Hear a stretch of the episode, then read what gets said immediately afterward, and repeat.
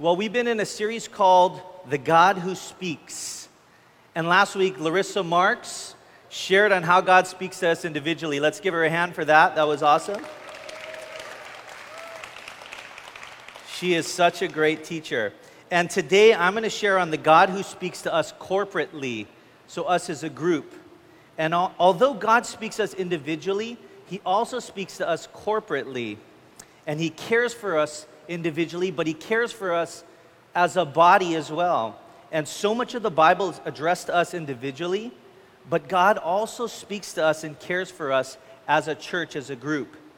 And here's some context. The Bible was written so long ago that it's hard for us to wrap our minds around how different things were back then. In that culture, people thought of themselves as members of a collective group, not so much as individuals. Does that make sense? It's so long ago. And to bring this point closer to home, nowadays in America, in our culture, we have gone crazy with individualism, haven't we? Think about the selfie phenomenon, or Instagram. Doctor Ryan is always on Instagram, always posting selfies, and it's crazy. I just got an app on my phone the other night that makes you look younger or older called Face App. Do you guys know what I'm talking about? Okay. I spent over two hours that night looking at myself. I couldn't get over it. And this is a picture of me at sixty. It's it's hard to see, but I'm angry. I don't know why I'm angry in that. Isn't that interesting? Goodness gracious. And this is me at one hundred twenty-five. I'm not as angry. I softened up. And here's another one. This is Antonio at thirty-two, probably. This is Antonio at sixty. And this is Antonio as a woman.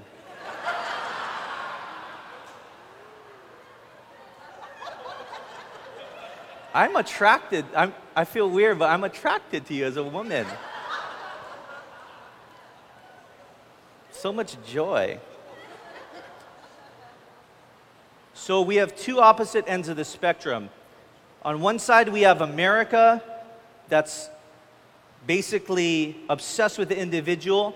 And on the other side, we have ancient Israel with the preference for the group. But Hawaii is unique in this regard. We still serve as a link between the past and the present, and also like the east and the west, right? Because we're located right in the middle of Asia and the west. So here's an example of how Asian culture is still alive in Hawaii. And this is something that I grew up with. Here's, here's the example. Number one, you never show up anywhere empty-handed. Have you guys heard that? This might even be true in the South, like, or in other parts of the world, but it's still true in Hawaii and parts of the East, okay? So here's the thing. You can't go to someone's house. You have to bring something. You cannot stop by. My mom would always tell me, you cannot go. Go pick something up and then go. Or here's this, take this when you go. You couldn't show up empty-handed. If you go to a potluck, everyone contributes and you have to bring a lot. You have to bring a lot of food. You have to spend so much money in Hawaii on bringing food just to go see people. It's crazy. And to take it one step further, you can't even eat what you brought. Let's say you bring twelve manapuas. You can't tell, it's a little dark, but those are manapuas. You have to leave the last manapua because it's about others. It's illegal for you to eat the last manapua. You cannot eat it. You can watch it. You can smell it. You can't actually smell it, but you can smell it. You cannot eat it. In fact, it will sit there all by itself. A lonely manapua, because it must be left for others. You know what I'm talking about? Okay, here's the rule. You can sneak it, but you have to wait four to five hours towards the end of the party. Then you have to hide it in a napkin, and then you have to go to the bathroom. and then you could eat it like a little rat. Eating your manapua. But just like Hawaii, ancient Israel was, was group-centric. It was about others. The society put the group or the family first. So today we're going to try to look at ourselves as part of a group, the us. And we'll be looking at three ways God speaks to us, the group, and what is his purpose in doing so. But before we get into that, we have a custom here to open up with a warm-up question. So this is a fun one. Get to know your neighbor. In the spirit of the group, here's the question. What is your favorite mu- music group? What is your favorite music group? So for the uh, baby boomers, it might be the Beatles, right? The Gen Xers, it might be Pearl Jam or something depressing. For millennials like Joe, it might be N Sync, One Direction. Is Joe still here? Oh no, there he is, he's still there. Um, and for Zennials, any of the other masterpieces on the radio today, if you're a Zennial. So turn to your neighbor, take a couple minutes and discuss, and then we'll regather in a second.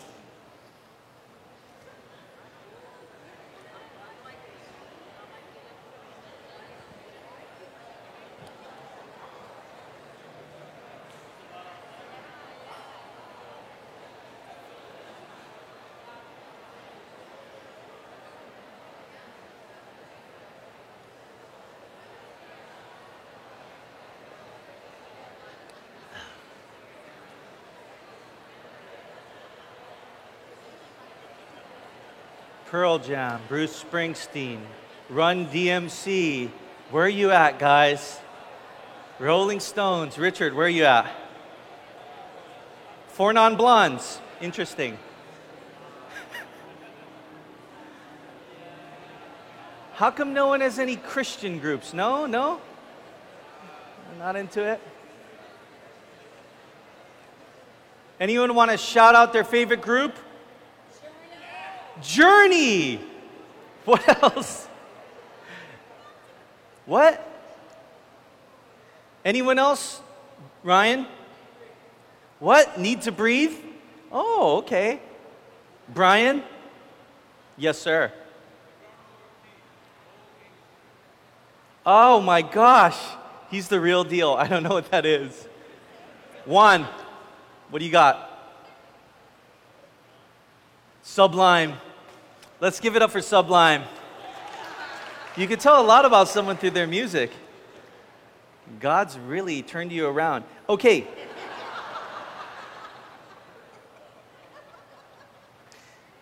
So, I love sports, and in recent years, there's been so much talk about the GOAT. You guys know about this GOAT conversation? Who's the greatest of all time? Every time you turn on the T V, GOAT this, GOAT that, GOAT this, GOAT that. They say the greatest of all time in basketball is who? Michael Jordan. The greatest of all time boxer, who is it? Muhammad Ali. Who said Floyd Mayweather? Come on. But here's another question. What's the greatest team of all time? Right? Because it's not just about who's the best person, who's the best team of all time. And I did some research, and you want to know what I found, the greatest team of all time? The two thousand seven U H Warriors came up as the greatest team of all time. Some of you who just moved here are like, no, it's not. No, it's not. You don't know. You don't know. You weren't there. I was there. The two thousand seven U H Warriors, led by quarterback Colt Brennan, went undefeated straight into the two thousand eight Sugar Bowl. They brought hope back to our state, which was suffering from a spam shortage at that time. We were low. We needed something quick. And God brought the Warriors. Sadly, it all ended in utter defeat in a forty-one to ten loss on national T V. But that's not the point. Sean and Megan Mitsuda still believe and consider this the greatest team of all time Give them a hand for the Warriors. But the real reason why they were the greatest team of all time and they had a perfect record, the real reason was not because of Colt Brennan, but it was because of June Jones, the coach. The year before they hired him, two thousand six, they went oh and twelve. That means they lost every single game. And then the very next year when they hired him, they won every single game except for the last game. But they won every single, twelve and oh, oh and twelve to twelve and oh. So the point was, the coach was the one who brought about the victory, right? And the coach was the one who spoke to them, and they listened and they practiced hard, and they became the greatest team of all time. The title of this message is The God Who Speaks to Us. And today's sermon is going to be super simple and straightforward. At least I'm going to try and keep it as simple as I can. And we're going to look at three ways God speaks to us, His people, His team, His church, because it's not just about you or I moving forward. It's about the whole church or family moving forward. And I was thinking about this today. I thought, you know what? What would it, Christianity or life be like if there were no such thing as the church? You got saved through the internet, right? Through YouTube. You're at home. You're studying by yourself. And there's no such thing as a Sunday meeting. There's no such thing as an Ohana group. There's no family of believers. Think about that. Everything gets super boring. God's given us each other because it's better that way, right? So um, the goal of this message is to get a clearer understanding of how God has spoken to us throughout history, us, and how He speaks to us today. And also, this isn't an exhaustive list. This isn't the only way God speaks to us, but these are three ways that God speaks to us. And uh, it's a starting point for this topic. So we're going to dive right in. Um, our scripture passage for today is Acts thirteen, one through three. And here's a little context for the story in Acts thirteen. At the start of the church, the church had just began. Maybe it's ten years old. I don't know how old it is. It's around that time. The disciples were beginning to spread throughout the region, and there were two main outposts. There was Jerusalem, which was the start of the church, right? Peter and all the boys are there, and there's an outpost called Antioch, not far away to the north, and this is where Paul and Barnabas were.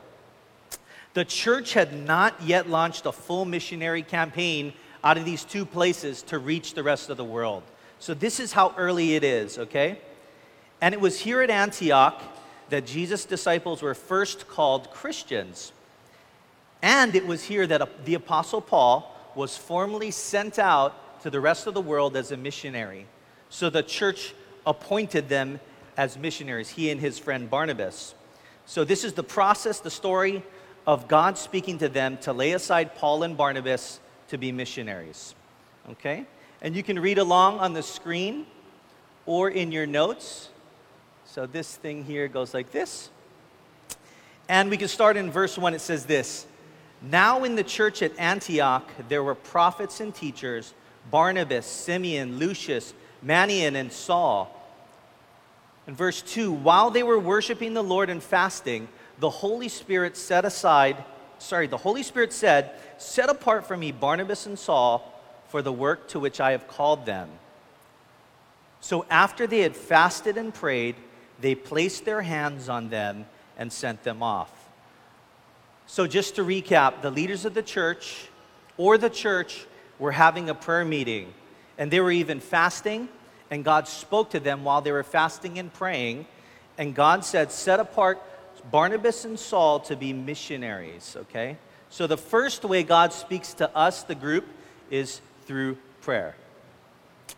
God speaks to us the old-fashioned way, even now, through prayer.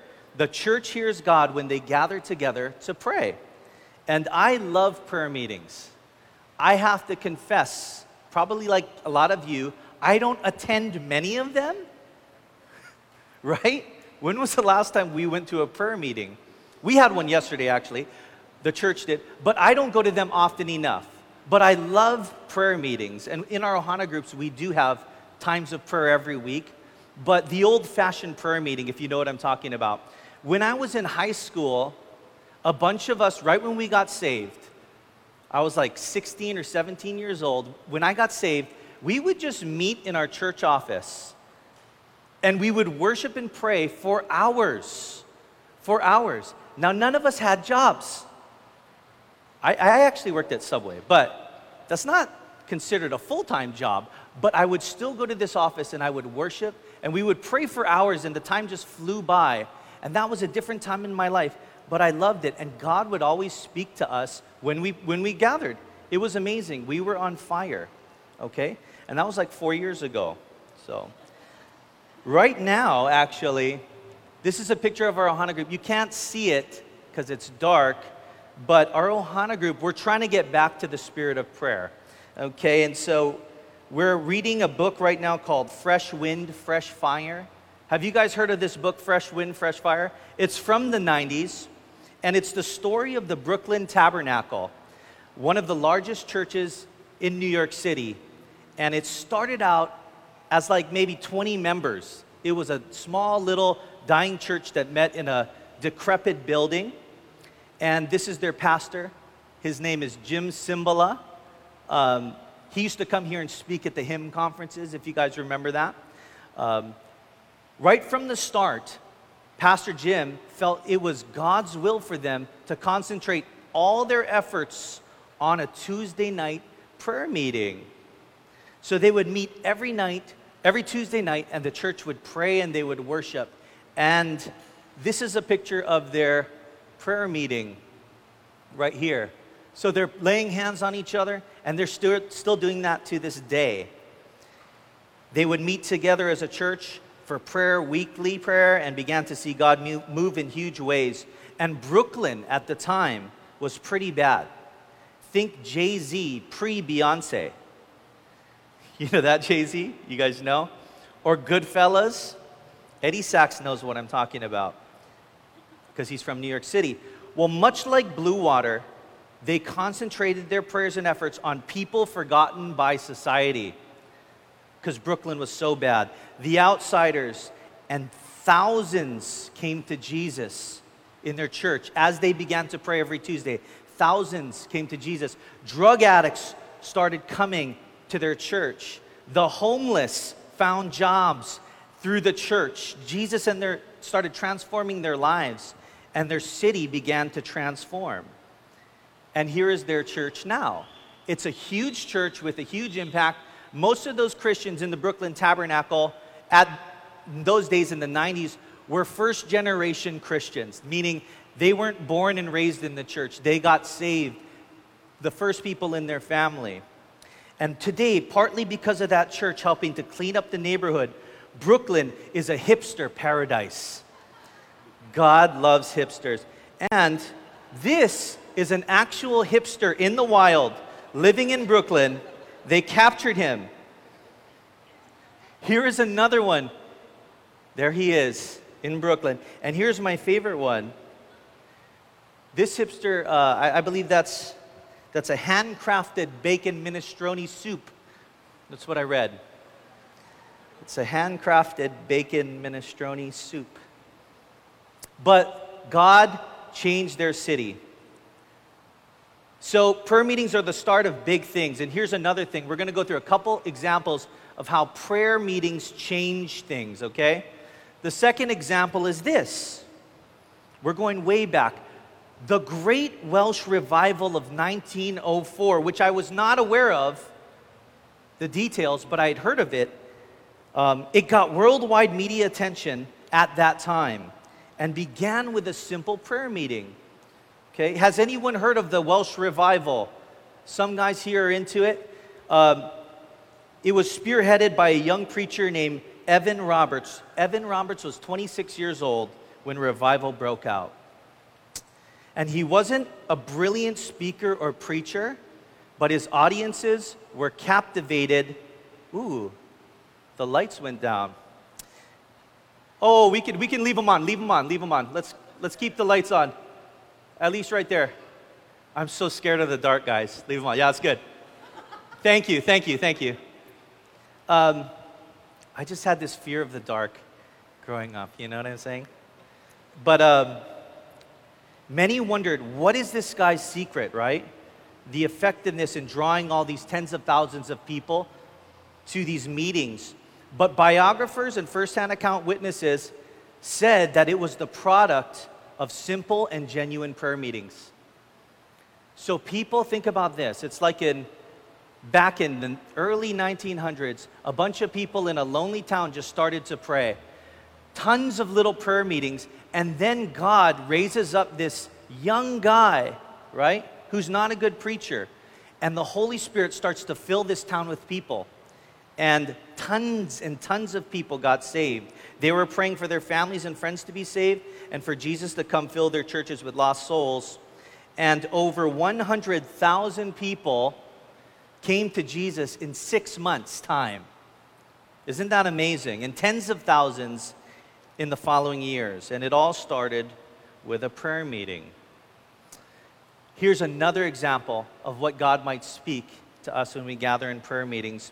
This week, I attended Ho'olohepono's annual reenactment of the overthrow of their, the Hawaiian Queen, performed at Iolani Palace. And it was an amazing event.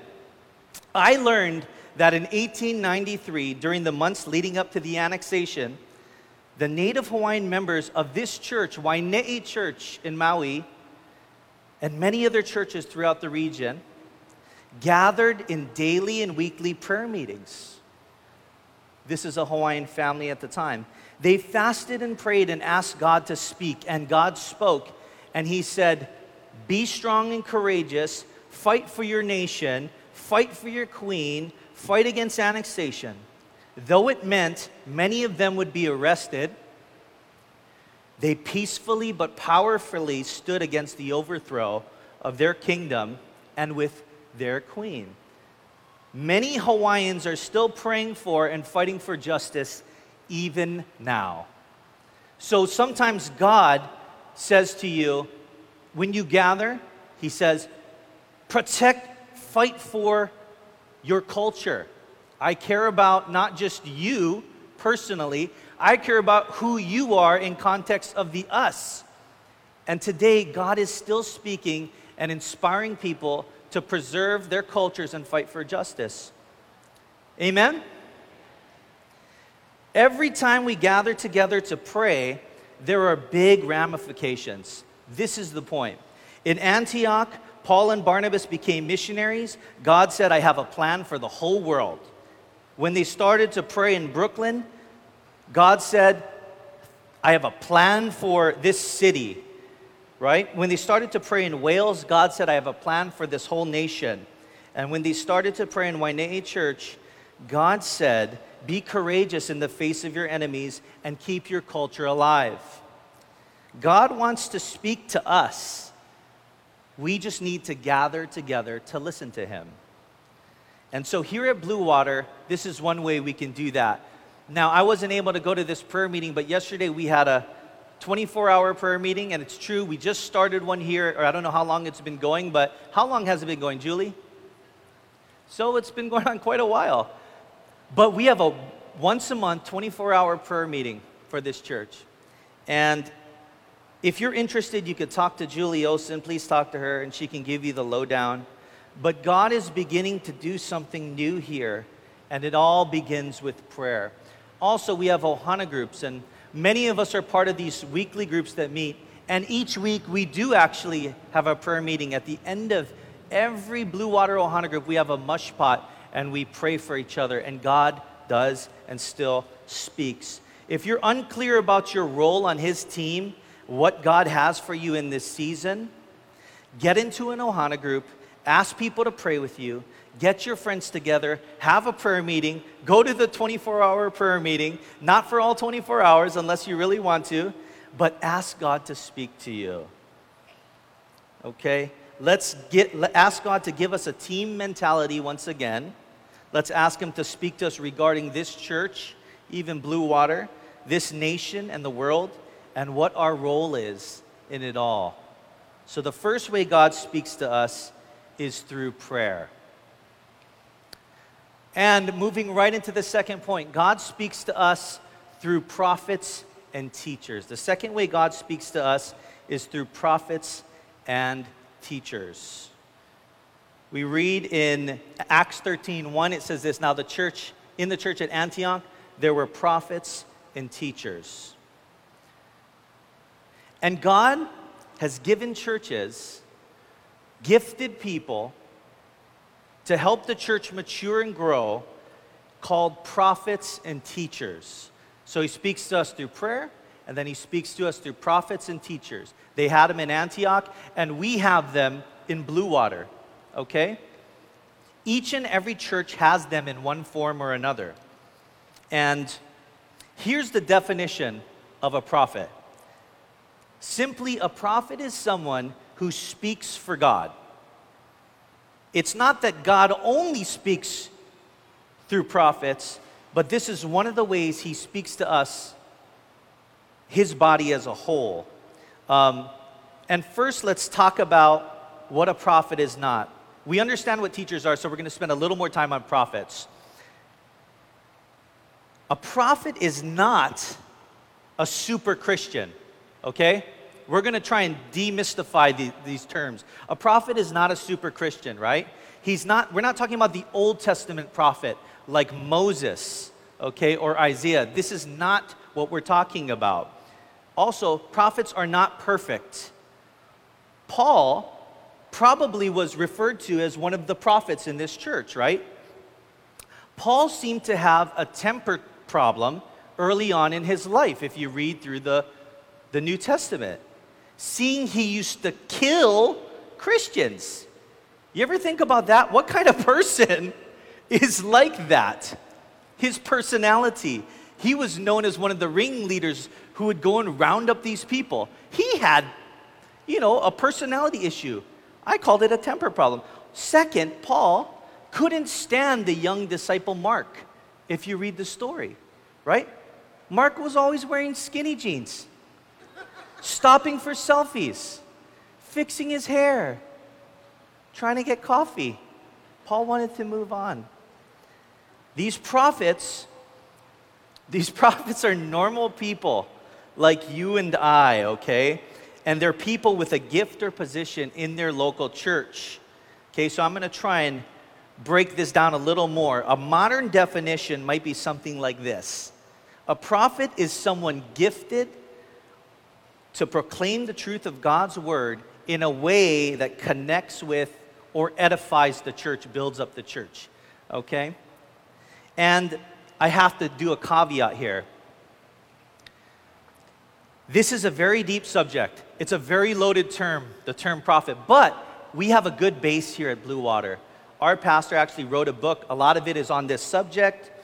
If you have any questions or you want to go deeper, I just encourage anyone here to go deeper on this subject. Talk to one of the staff, talk to Pastor Antonio, talk to anyone else, um, and they can kind of help you out if you want to go deeper in this. My goal today is to clarify, keep this simple, what the term means in this verse and in the New Testament. Is that okay?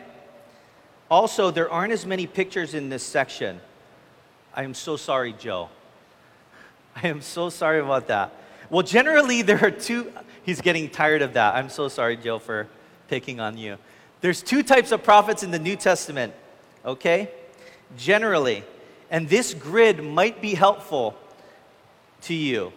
So number one, there are foretelling prophets, and there are forth-telling prophets. There are foretelling prophets, and there are forth-telling prophets. Okay, so I'm going to go through both of these.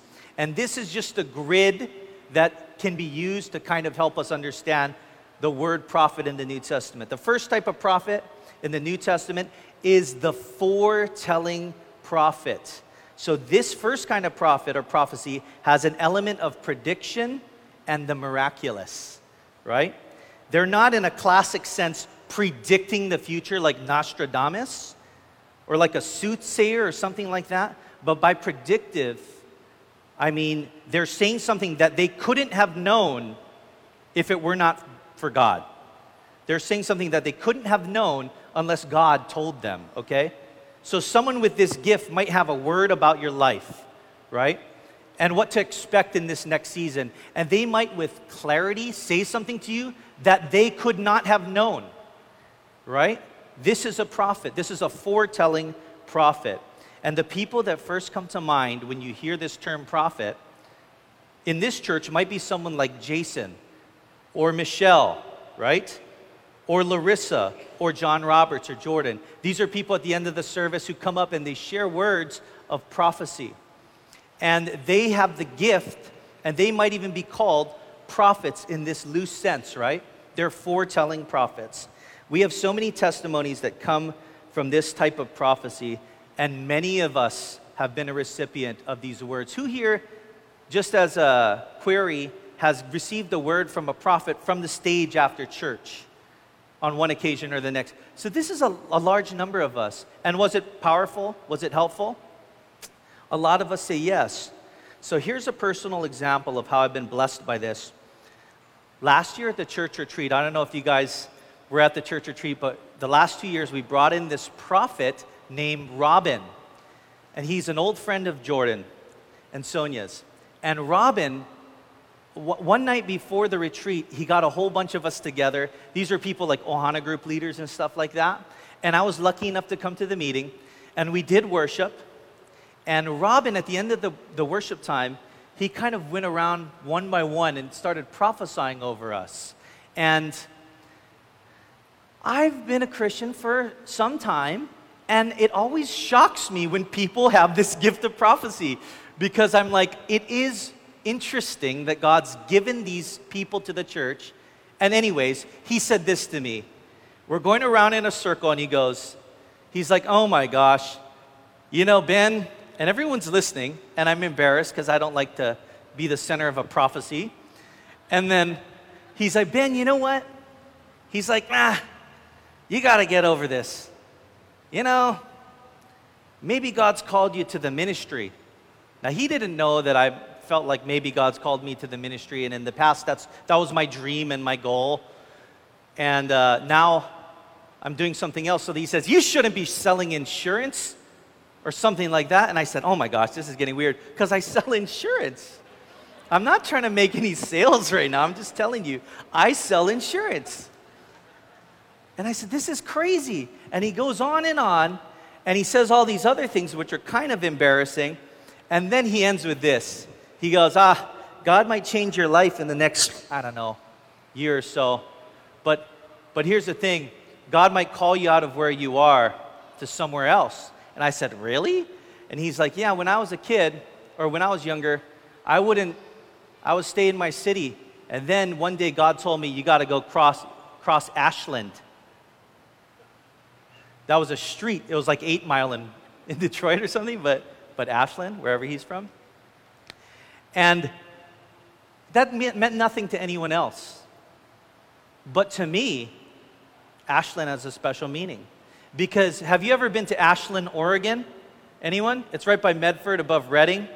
So you drive down the five from Seattle all the way to California. Before you hit California, you're going to go through this little town called Ashland. And Ashland looks like uh, Lord of the Rings. But you go through there, and word on the street is Neil Young has a house in Ashland. And I'm a huge Neil Young fan, so I was like, I have to move here. To me, this is heaven on earth. Someday I will own a house in Ashland. And I told no one. Now I'm telling everyone. It used to be a secret, but he blew it. Now I'm just going to tell you guys. This was my dream, and I kept it in my heart. And then he, out of nowhere at the end, he goes, yeah, and you might have to, you know, cross Ashland or something like that. And I said, Ashland? How does he know about Ashland? No one knows about that.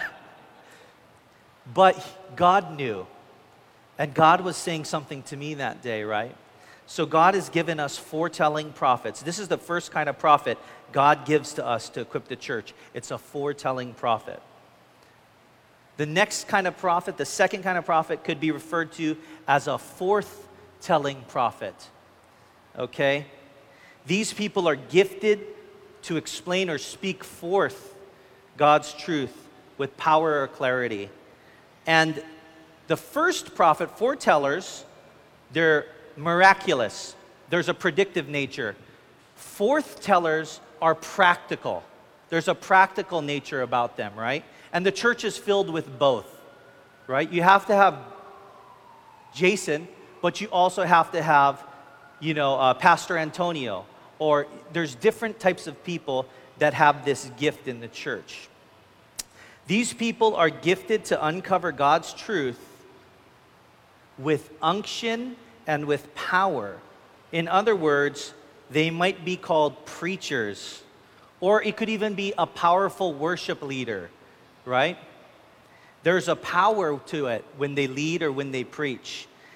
Think about when Peter gave the first sermon on Pentecost, right? He was speaking with a prophetic voice. He wasn't predicting the future. He was bringing, speaking forth the truth. Or think about Paul when he preached for twelve hours in the book of Acts, and that person fell out of the window, right? Fell out of the window. And this is someone who's preaching with power. Paul, Peter, they could be called, in a loose sense, prophets, because they spoke forth the word of God. And we see the term throughout the New Testament. One of the places I see it is in Ephesians four. It says this: God has given the church apostles, prophets, evangelists, pastors, and teachers. Okay? Prophet here probably means not just someone who's speaking forth uh, predictive prophecy. It's probably someone who's a preacher, someone who's guiding the church down the road. Does that make sense? Sometimes in Scripture, a prophet and what we know to be a preacher are synonymous. I know that's kind of controversial, right? Because we want a prophet to be like Moses. But some, sometimes a prophet is like Nana, right? Yes, very normal, very funny, very gifted, knows the word of God. That's someone that could be termed a New Testament prophet. And God has always used preachers, prophets, since the beginning. And this is a bit of church history. And here is a picture. Right here. The earliest known, this is a picture of the earliest known Christian document outside the Bible. And this document is called the Didache. Turn to your neighbor and say, Didache. Go for it.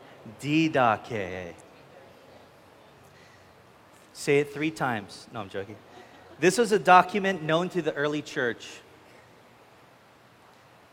And just like the biblical epistles, it was passed from church to church, right?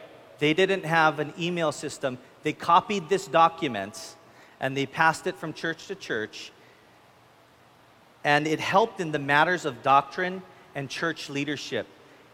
So the main thrust of it was this: to educate the church on who to trust when it comes to prophets. And by prophets, they meant traveling preachers. So in that time, think about this. This is the first hundred years of the church. Just like today, the church is growing. You have little churches that might not be super uh, mature. So a prophet would come into town, a preacher, and they would say, this is the gospel. This is what happened to Jesus. I have this note, you know, this is something that I wrote down. This is from the church down the road. This is the, what Paul says the gospel is, et cetera. These people were prophets, okay, and the, or preachers. And the Didache was basically the document that said, this is how you know if they're from God. And it's the earliest known document that we have in the church. And many of these prophets were charismatic, you know. So you needed to like, wow, that guy would like put you under his spell but teach you weird things, right? So the Didache would kind of help steer that back. It's not the Bible, but it's just a document that shows that prophets and preachers were synonymous in that day. And right now, our our Pastor Jordan is leading, is speaking at the New Wine Conference in England. And he could be considered a prophet in this instance, right? Even though he might not be doing predictive prophecy the whole time, he's uncovering and proclaiming and speaking forth the truth of God's word in power.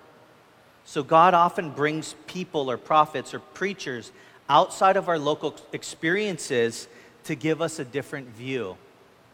And this is what's amazing. I was thinking about this. Ever since I was a Christian, I didn't only have the voice of my senior pastor, I had conferences that I could go to, right? and that person might be an amazing speaker. Last week we had Larissa. She, she spoke to us about her experience, right? This week I'm sharing. You can go on the internet. You can check out all these different preachers. God has always been doing that, though. Since the beginning, there were preachers that would go from town to town, right? And people would come and listen to them. This is what we call a, a forth-telling prophet. One more instance of this that's noteworthy that I wanted to share was this. I remember about fifteen years ago, we have something called the Hymn Conference. Every year, we have the one of the best conferences in the nation, and it happens at the convention center. Who has attended the Hymn Conference? Yes, many of us. And and at the Hymn Conference, it's a three-day event. They fly in the greatest speakers, the the coolest speakers in the world, the most powerful and prolific people that are out there right now. And I would always look forward to this for some reason. I loved it. And one year, I went to this conference, and the preacher I was hoping to hear was a, a lady named Beth Moore. Beth Moore, have you guys heard of Beth Moore? A few years ago, she was the hottest preacher in town. And she, not hot, not the hottest preacher. She was a powerful preacher. And she was writing books, and everyone was talking about her. Um, so she was like the uh, Christian Brené Brown. What's her name? What is it? Brené. Brené Brown. As big as Brené Brown is now, that's how big Beth Moore was back in the day. So I went to this conference, and I remember the second I walked in to the to the main keynote session, I just started crying. And the reason was because she was so passionately anointed by God. I remember what she said. She said, you know, I was going through a hard time in my life, and I needed God so bad that when I went to sleep, I know this isn't biblical or whatever, but when I went to sleep, I would open the Bible, and I'd lay it on my chest, and I'd sleep that way. And I'd just say, I just need the Word of God to get into my heart. Isn't that powerful? It's still powerful today. And to this day, I still remember that. She is what we would call a prophet in a, in a loose sense. God's given her to us to speak forth the truth. So we can find a lot of inspiration from these prophets, these traveling preachers. And in summary, God uses two types of prophets to edify His church: foretelling prophets and forth-telling prophets, okay? And we're going to move on to the second point, which will be a lot shorter. God uses, let's get the slide going. God uses teachers. Teacher, sorry, a teacher is someone gifted by God to teach the Word of God. Um, a teacher doesn't need much explanation, but I want to make a couple of points. First, each and every week in every church around the world, teachers are faithfully teaching the truth of God's Word. Teachers are so important to the body of Christ because the truths of the gospel get passed down from generation to generation and are proclaimed in the pulpits of all the churches in the world. And most of the churches don't have these great prophets on the stage every week. They have teachers. Sometimes they have them both. But most of the world has teachers. Okay, and people grow from babies into pillars in the church because of the faithful ministry of teachers, right? They do the long, tedious work of bringing us to maturity, okay? I think of the scripture that says this. It says, elders who teach the word are worthy of double honor. It actually says that in the Bible. Elders who teach the word are worthy of double honor. And I thought, why? Why are they worthy of double honor? And then I tried to, you know, write out this sermon this week, and it took me forever, you know? And I thought, it's because teaching is a thankless job. And even if they thank you, you have to do it the next week. So after about twenty years, it doesn't matter. But they deserve the honor. And the churches of the world are not supposed to be entertainment centers. but places that we learn, grow, and give. So God has given us sometimes not flashy people, but faithful people, and we call them teachers. So let's continue to come as learners and people in awe of the Word of God. As people who receive the teaching, let's come with notepads open in hopes of learning something new, because sermons aren't always exciting, right? I've been a part of churches with great teaching, and we are really lucky because we have one of the best teachers in Hawaii. And Jordan is one of the teachers that teaches at the conference, the Hymn Conference. But you guys know, most of you are here in big part because you heard that Jordan, uh, there's a great teacher down the road, and you've come to listen to him. So we're really blessed, but it's not so in every church, okay? And I've been a part of both types of churches, and some of you have as well, okay? At my first church, I got to experience an example of a great teacher. But he had great content, but he had very slow delivery. Very slow delivery, okay? And then I was a part of another church, that, sorry, that same church, there was another preacher who preached with his eyes closed. For five years, I listened to every sermon. The guy wouldn't open his eyes, but, I, but his content was so good. It was fascinating. It was fascinating. Um, the story of my pastor, Jim, I just want to give this to you real quick. The first church I ever got saved at, the guy's name was Pastor Jim. And Pastor Jim spoke very slowly, but he was a genius. He would write out his sermons, and they were extremely intellectual, like Larissa Marks last week. And he'd memorize them word for word, and then he'd deliver them, a delivery, in the morning, and then he'd have a night service, and then he'd deliver it again, word for word, no notes, at the night service. I am not lying. First time I walked into church, this guy, first sermon I've ever heard in my life. I, I've never been to church before. This guy says something like this, and I still remember, this is why he's a gifted teacher. I still remember what he spoke on. He said this, this is the sermon. How can two people sitting right next to each other in the same church, hear the same message on the same day from the same guy, and get two opposite responses?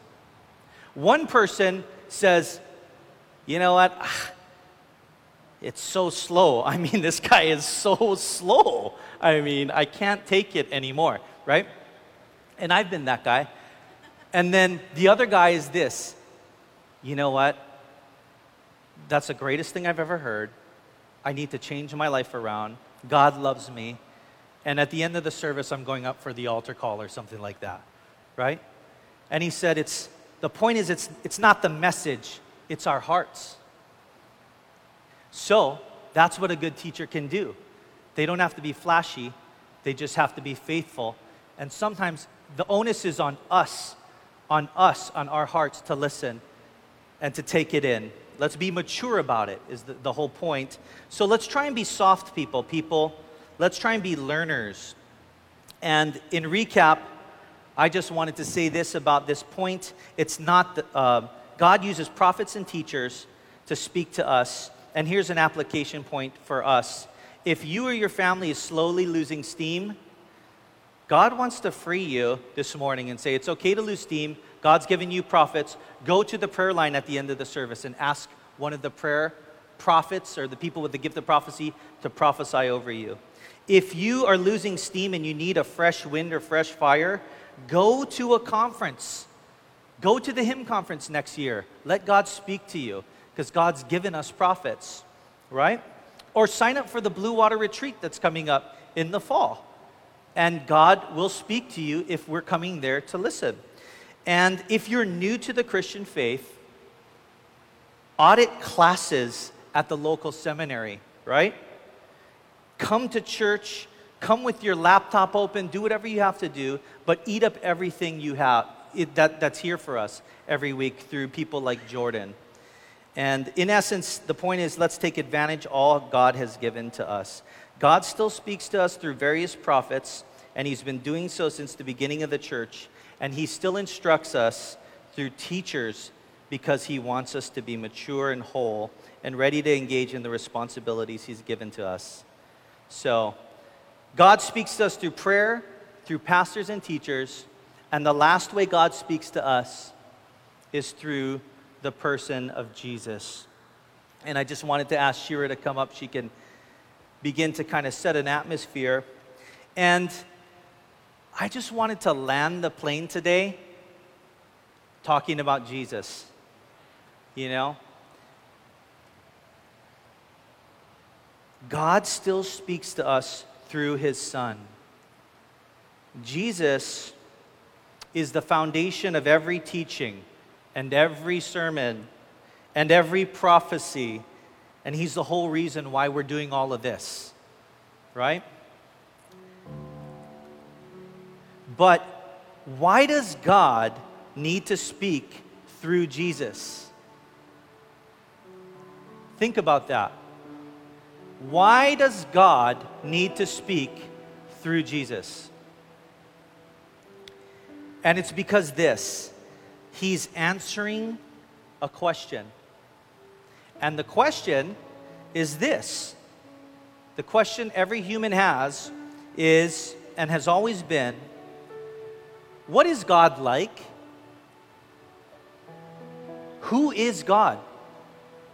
So God had to speak and answer that question. And the answer he gave was Jesus.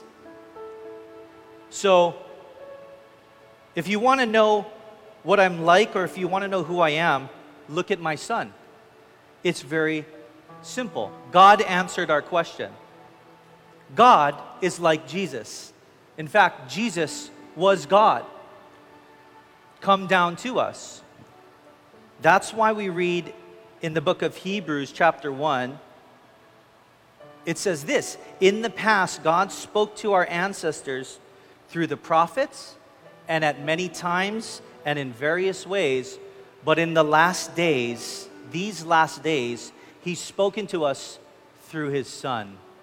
He wanted it to be crystal clear. This is who I am. So we're going to be looking at three slides, three slides of three sculptures that show Jesus. The answer to the question, what is God is like? What God is what is God like and who is God? And these three slides and pictures of sculptures are taken from stories given by Jesus or about him through the New Testament. Okay, so we're just going to spend some time in adoration, in contemplation, looking at sculptures that speak about who Jesus is. Now, you can see just barely, just barely at the top. You have to squint. But this is a picture of a sculpture by artist and sculptor Charles Mackenzie, and it's entitled Prodigal at the Gate. And you can see what God is do- what the guy is doing. It's a picture of the prodigal son and the father. And what is God saying to us through this picture? See the son, he's slumped over, and the dad is holding him.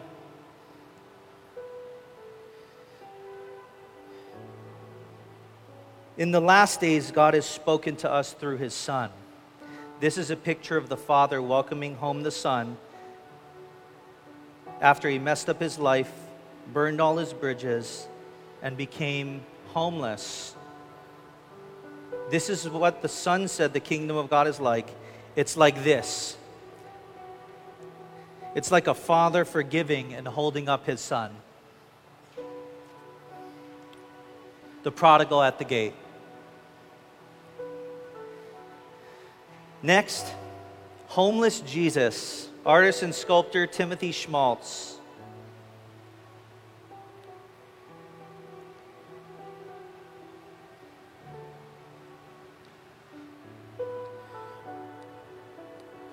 What is God saying to us? See, in the past, God spoke to our ancestors through the prophets, and many times and in various ways, but in these last days, He's spoken to us by his Son. Jesus said of himself, foxes have dens and birds have nests, but the Son of Man has nowhere to rest his head.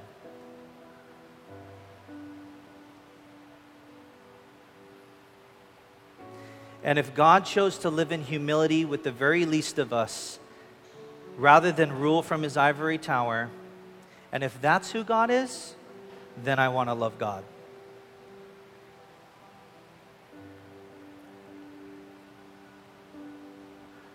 And our last sculpture, Jesus on the Cross, artist David Bach.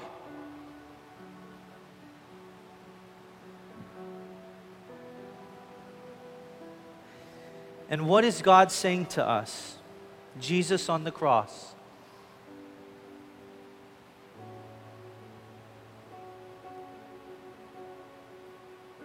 See, in the last days, God has spoken to us through his Son.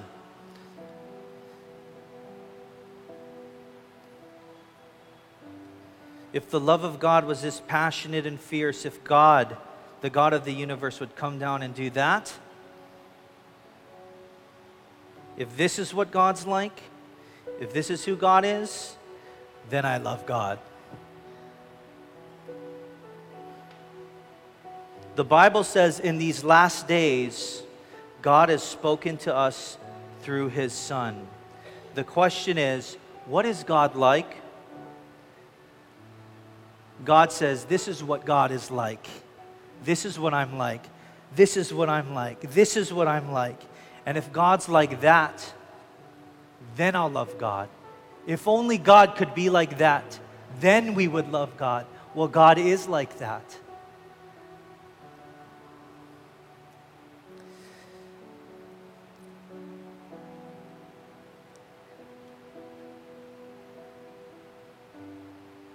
So that's always been my question. Maybe that's always been your question too. Well, what is God like? Is God mad at me? If I messed up my life, think of the prodigal son. He's not mad at you. God loves you. Come home today.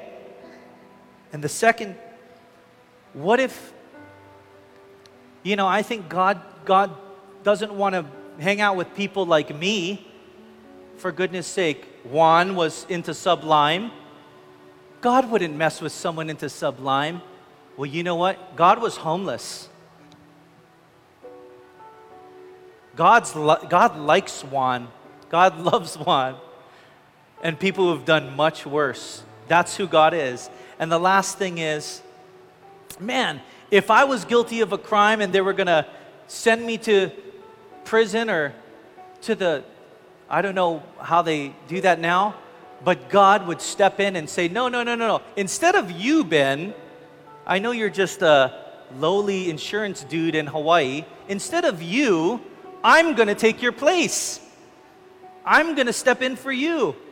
I'll take it. I'll take one for the whole team. If God is like that, then we will love God. So this morning, it's good news. He's not on the cross anymore, and he did that because he loves you. He rose from the dead because he is God. And in a minute, we're going to do something that we don't often do.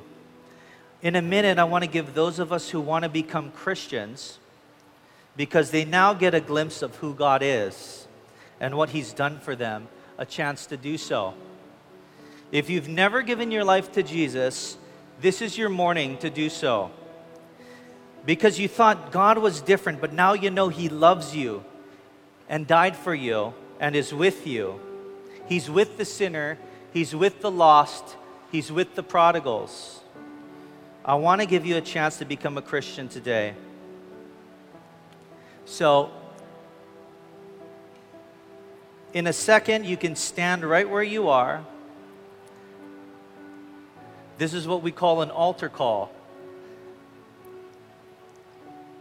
In a second, you can stand right where you are, and by doing so, you're declaring, I believe God died for me. And because of that, I'm now forgiven. And and you can begin a new life starting today. So if there's anyone here that wants to become a Christian today, because you know God loves you and died for you, you can stand now.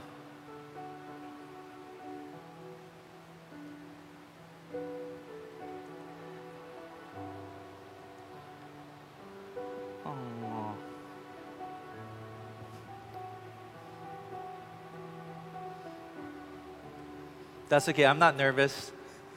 Winana's standing. Is there anyone else that wants to become a Christian today? Maybe you've walked away from the Lord. Maybe you're on the fence. Maybe you're living a double life. Maybe you're ready to be forgiven and be set free this morning. You can stand today and we'll pray for you, and God can see it. And this could be a line or a marking in your life, the day that you gave your life back to the Lord. If there's anyone that, wa- that wants to give their life back to the Lord, why don't, why don't you stand now?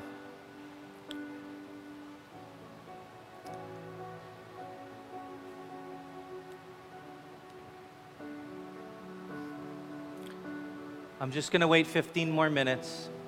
Just joking. Wait a couple more minutes. Is there anyone here that wants to just receive God's grace today, start anew, and give your life back to the Lord? Rededicate your life. Now's the time to stand. We have a couple over here, and we have Nana and Ellen over here. All right. And if you want, you could make this the prayer of your heart from your seat, but we're going to pray together. Let's pray. God, thank you so much for dying for us. Thank you, God, that you've you've shown us that you are with us. You're not against us. You are for us. Thank you, Lord, that even at the end of our lives, you're still moving and speaking. Thank you, Lord, that for many of us, we found you at the beginning of our lives, so we have our whole lives to give back to you. And for those of us that have fallen or that need to just be rededicating our lives to you this morning, we do so now. We take this time to say, I stood, Lord, here I am, fill me, give me a new start. Uh, we pray, God, for this church. We pray that you would continue to help us to be learners.